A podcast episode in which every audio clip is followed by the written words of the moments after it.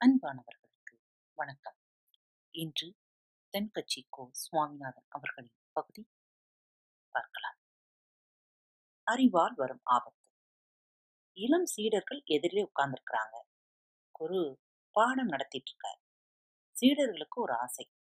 அதாவது ஒரு முக்கியமான மந்திரத்தை நம்ம குருநாதர்கிட்டே இருந்து கத்துக்கணுங்கிறது அவங்களோட ஆசை. அது என்ன மந்திரம்? அப்படின்னா இறந்தவரை உயிர்ப்பிக்கும் ஒரு புனித மந்திரம் அது. அதாவது செத்தவங்களுக்கு மீண்டும் உயிர் உண்டாக்குற மந்திரம். குருவே தயவு பண்ணி அந்த மந்திரத்தை எங்களுக்கு உபதேசிக்கணும் அப்படின்னு கேட்டுக்கிட்டாங்க. அது ரொம்ப ஆபத்தானது. அது என்னத்துக்கு உங்களுக்கு? வேண்டாமே அப்படின்னார் எங்களுடைய நம்பிக்கை உறுதிப்படுறதுக்காகத்தான் கேட்கிறோம். வேற ஒண்ணுமே இல்லை. சீடர்கள்.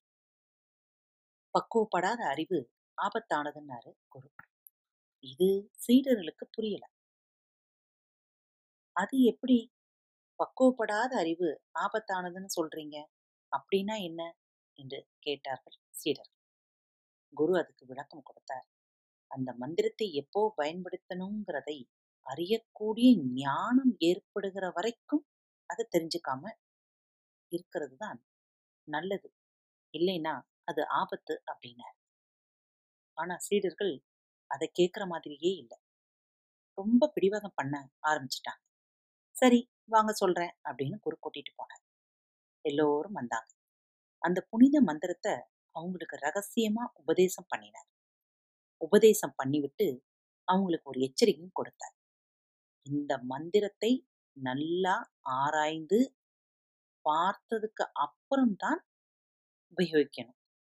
அவசரப்பட்டு ஏதும் செய்திடக்கூடாது. அப்படி ஒரு தடவைக்கு பல தடவை எச்சரிக்கை செய்தார்.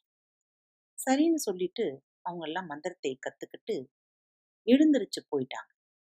ஆனா அந்த சீடர்கள் எல்லாம் மனப்பாங்கான இடத்துல நடந்து போய்கிட்டு இருந்தாங்க. ஒரு இடத்திலே எலும்புகள் குவியலாக கடந்தது. உடனே இந்த சீடர்கள் முன்ன பின்ன யோசிக்காம தியானமும் செய்யாமலே மந்திரத்தின் பயனை சோதித்து பார்க்க நினைச்சாங்க அந்த மந்திரத்தை உச்சரிச்சாங்க. அவ்வளவுதான். உடனே என்ன ஆச்சுன்னு தெரியுமா? அந்த எலும்புகள் எல்லாம் ஓநாய்களா மாறி அவங்கள துரத்த ஆரம்பிச்சது. சீடர்கள் எல்லாம் தலையை தெறிக்க ஓட ஆரம்பிச்சாங்க. ஓநாய்களும் விடவே இல்லை. அவங்கள துரத்தி பிடிச்சு கடிச்சு குதற ஆரம்பிச்சிருச்சு. அப்பதான் அந்த சீடர்களுக்கு குரு சொன்ன அறிவுரையின் அர்த்தம் புரிந்தது. பக்குவப்படாத அறிவு ஆபத்தானது அப்படிங்கிறது. அதனாலேயே இதுல இருந்து நாம தெரிஞ்சுக்க வேண்டியது என்னன்னா நாம் நம்ம அறிவை வளர்த்துக்கிட்டா மட்டும் போதாது. அந்த அறிவை எப்போ எப்படி எங்க பயன்படுத்தணுங்கிற பக்குவமும் நமக்கு வரணும். அப்பதான் வாழ்க்கை நல்லபடியா அமையும். இல்லைன்னா இடைஞ்சல்களோட தான் நம்மளோட வாழ்க்கை செல்லும். மீண்டும் சந்திக்கும் நன்றி. வணக்கம் நேயர்களே. திருக்குறள் வழிகளி பக்கத்தை சப்ஸ்கிரைப் செய்யாதவர்கள் சப்ஸ்கிரைப் செய்து கொள்ளுங்கள். ஃபேவரட் பட்டனை அழுத்த மறக்காதீர்கள். உங்களது கருத்துக்களை மெசேஜ் பாக்ஸில் ரெக்கார்ட் செய்தோ அல்லது இமெயில் முகவரியிலோ தெரிவியுங்கள்.